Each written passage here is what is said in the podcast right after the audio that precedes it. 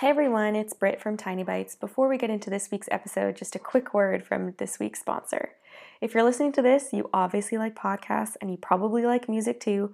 On Spotify, you can listen to all of that in one place for free. You don't need a premium account. Spotify has a huge catalog of podcasts on every topic, including the one you're listening to right now.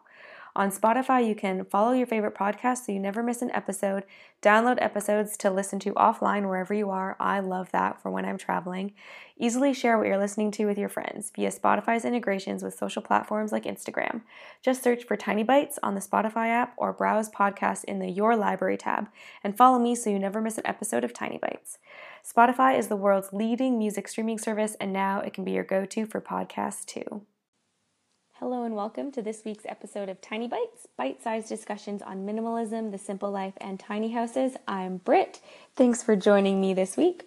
This week on the blog, I did a review of four different books that I read over the summer that I found very useful in my simple living journey on the topics of uh, minimalism, meditation, mindfulness, and food. If you want to check those out, I'll include a link in the show notes over at tinyambitions.com. And since I talked about books on the blog this week, I also wanted to take some time in Tiny Bites, talk about some ways that you can minimize your book collection. But big disclaimer up front, if your books are something that are very important to you and you get a lot of value out of them, absolutely by all means keep your books. I'm never in the business of telling people to get rid of something that they absolutely love. But if you're like me and you prefer to not reread your books or you just don't reread your books, or you're noticing now that you know you have a lot of books that you're just not using and they're sort of collecting dust on your shelf, I have some ideas on how you can uh, minimize them from your life and hopefully create value for someone else through that book. So the first option is to sell them. And obviously, you could do this through a lot of different ways, like eBay or Amazon or Abe Books. ABE Books is really good if you have sort of rare or vintage condition books. You could also do Kijiji, VarageSale, or Craigslist.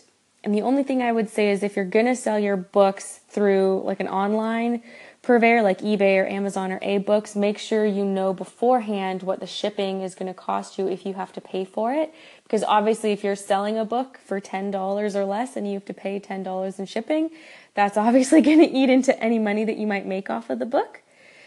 The, so the second way is you can give them to a friend. I did this a lot in the beginning of my book purge. I had a lot of fiction books that I just wasn't reading anymore. They were just collecting dust. And the person I was living with at the time absolutely loved all of the fiction books that I had. So I gave them to her and she's been reading them ever since and really enjoying them. So if you have a friend who might get value out of the books that you have, that's a great way to give your books a second life and know that they're going to a good home where they will get some use.